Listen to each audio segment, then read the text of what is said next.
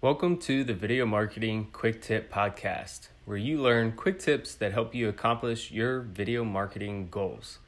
My name is Sam, and today's quick tip we are learning why you should caption videos and two methods I currently use to caption my videos.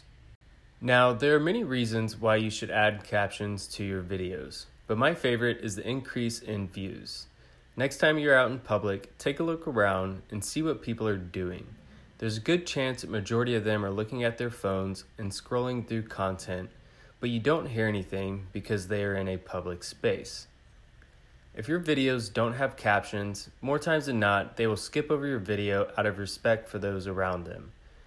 But if your videos do have captions, the chances of them watching your video and reading along are much higher. On top of that, your videos are now accessible to more than 36 million Americans who are deaf or hard of hearing. Now that you know why you should add captions to your videos, let's dive into the two methods I use for captioning all of mine. The first method is through rev.com, which is a paid method. That's rev.com.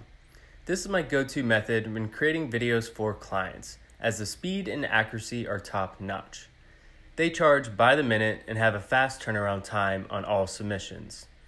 I edit my video and export the full video or sound file, then upload it to rev.com. I then pick the files I want to receive, and within 24 hours, I have the files back and then I can add them to my video.